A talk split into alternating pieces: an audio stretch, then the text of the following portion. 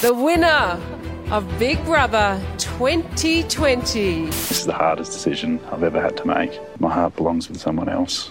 You come to my beach, eh? Your game's done. Welcome to another episode of Reality Is. Now, here's your hosts, Liz and Shane.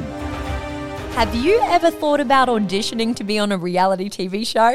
Well, before you do, listen into this podcast. Hi, I'm Liz. I was the winner of The Mole and international reality TV show Livingstone, Botswana. Hi, I'm Shane. I was on Big Brother 2020 and also Who Wants to Be a Millionaire? On this podcast, we're going to tell you the do's and don'ts of auditioning for reality TV. We're going to talk to some much loved contestants and find out what their tips on auditioning were. Who were they before they were cast on your favorite reality TV show? If you want to know more, go to realityispodcast.com.